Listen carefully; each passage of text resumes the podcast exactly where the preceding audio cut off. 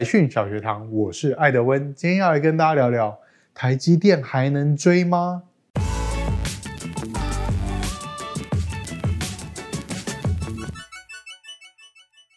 上一集我们才在讲台股可能会上一万六，结果没想到才短短两周就冲破了这个关卡，但很多投资人却高兴不起来，为什么呢？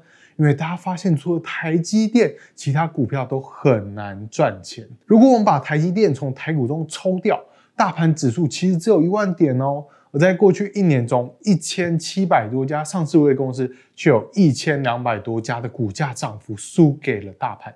其中七百家股价不涨反跌，可以说台股呈现了 K 型化的世界。什么意思呢？也就是少数科技电子股狂涨，台股市值中增加的十二兆里。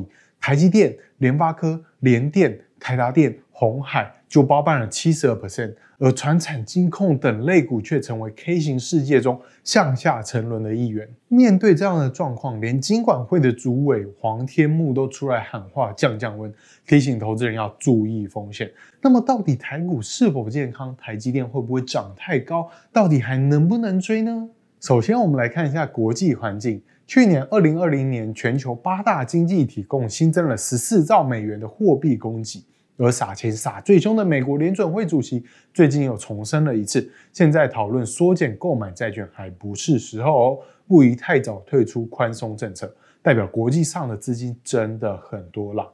再加上最近上台的拜登正积极推动新一轮的纾困方案，规模将高达一点九兆美元的美国救援计划，将会给民间消费。民间投资与政府支出提供很大的振兴效应，可以想见，这个纾困案通过后，美股的多头趋势仍会持续下去。另外，今年全球经济不管是哪一种形态的复苏，都会比去年还要好哦。根据各个主要机构预测，包含世界贸易组织、经济学人智库、国际货币基金，还有经济合作暨发展组织，今年全球的 GDP 成长率大概都会落在四到五 percent。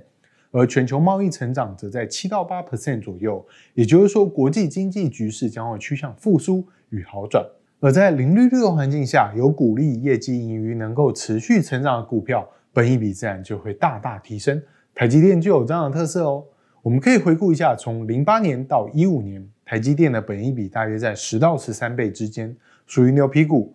但从一五年后，随着台积电的技术提升，本益比在十倍触底反弹，一路拉高。到一九年，台积电在美中科技战中扮演重要的角色，本益比继续走高。而随着二零年全球疫情爆发，全球央行开始印钞救市，在基本面的成长与资金泛滥的大环境下，台积电的本益比便从二十倍冲向了三十倍。再来，我们来看一下地缘政治。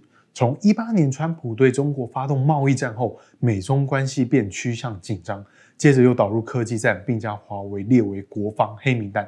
台积电在此之后便逐渐彰显它在地缘政治中兵家必争的角色。在美中科技战的过程中，投资人其实也曾一度怀疑台积电的前景哦，因为二零年台积电宣布遵守美国法令，不再接受华为的订单，导致外界纷纷揣测少了十五 percent 营收，业绩会掉多少啊？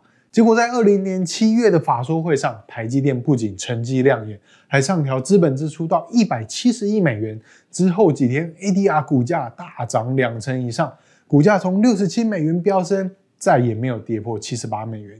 由此可见，台积电是地缘风险中的受益者。另外值得注意的是，中国从不放弃对台动武，一年以来军机绕台次数大增，但投资人对台股、台积电的持股信心也大增。不再像过去容易受到中国的恫吓。虽然外资二零年卖超台积电，但是股价却在内资贡献下涨势明显。由此可见，台湾投资人的信心出现结构性的回升，再加上台积电近期被封为护国神山的频率大增哦，由此彰显它的重要地位，以及台积电赴美设厂要到二零二四年才会完工，因此台积电当然是美国国防各大科技企业的利益所在。使得台积电绝对有实力和国际科技龙头股进行比价。接着，我们来检视一下它的风险。以市值来看，目前台积电是全球第十大企业。站在大资金布局的立场而言，应该跟同等级的公司来比价。首先，去年台积电 ADR 大涨一百一十三 percent，在大型科技股当中涨幅仅次于特斯拉的七百零四 percent。我们可以发现，大型科技股多半都是平台或电商，像是苹果、脸书、Google 或是 Amazon、阿里巴巴。只有特斯拉是集制造与人工智慧于一身哦。特斯拉之所以大涨，除了执行长马斯克的个人魅力以外，特斯拉五十万辆的电动车与台积电晶片应用在数亿台装置上，对人类的影响力有实质上的不同哦。特斯拉是一种对未来的梦想与憧憬，而台积电则是目前生活中不可缺少的柴米油盐。另外，从直利率的角度来看，前十大企业中，台积电的一点三九 percent 仍然是最高的，紧追在后的是微软的一点零五 percent。接着只有苹果和腾讯有配息，而前阵子上任的美国总统拜登，虽然一直说要处理科技业的垄断问题，其中苹果、脸书、Amazon 都被司法部点名垄断。此外，川普在下台前针对中国企业的制裁动作频频，在美国上市的中资股始终都有被制裁的风险存在哦。整体来看，全球前十大的企业当中，台积电因为美日的国防需求，以及五 G 高速运算的重要性，不太容易成为反垄断或是政治角力的箭靶，风险比较低。不过仍然也会受到景气影响哦。一旦美股出现十到二十 percent 左右的回档，台积电也难置身事外啦。然后我们再从指数成分的角度来看哦，经过一轮的大涨后，各大指数成分股涨势集中化的趋势越来越明显。目前全球 ETF 规模达到六兆美元，让大型权值股的地位更加重要。像是台积电在台股加权指数的权重超过三十 percent，在零零五零更超过了五十 percent。资金在 ETF 进进出出，就会影响台积电的股价。毕竟机器操作的 ETF 没有人为感情的影响，也不管股价是便宜或是高昂，就是依照全值操作。值得注意的是，台积电是 MSCI 新兴市场指数第一大权重股，成分股总市值七点八兆美元。在台积电之后，权重排序分别是阿里巴巴、腾讯、三星、美团。在美中经济战之下，一旦出现实力的消长，可能会牵动相关企业股价下修调整，台积电可能又会在权值上坐收渔翁之利哦。检视一轮下来后，我们可以简单做个结论。一、全球资金宽松；二、地缘政治中扮演的角色；三、国际十大企业的比价；四、指数权重的分配。目前台积电都还站在有利的位置哦。此外，在财务上还有很特殊的一点，台积电去年的税后净利是一百七十四亿美元，而今年的资本支出最少是两百五十亿美元，其中最大宗的设备支出应该会用美元来支付。可以有效消耗它的美元资金，受到台币升值的冲击比较小，是天然的汇率风险屏障。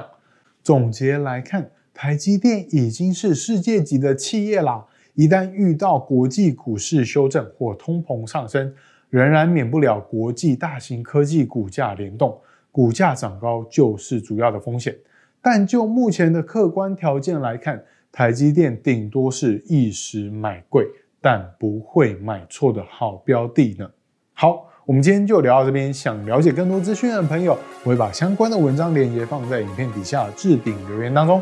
如果喜欢这个单元的朋友，记得按赞、订阅、加分享。YouTube 观众记得开启小铃铛哦。我们下次见，拜拜。可能有人会问，台股万六是不是很危险？以目前最大的警讯来看啦，就是大盘涨太快，短线过热，所以有修正也是很正常的啦。但是修正跟泡沫是两码子事哦，因为目前还看不到系统性的风险。只要没有系统性的风险，像是中国出大招欺压台湾，或是美国出了问题股市大崩，否则资金在持续宽松的前提下，台股都不算凶险哦。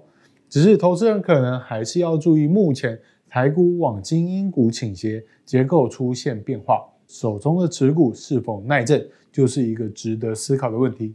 选股。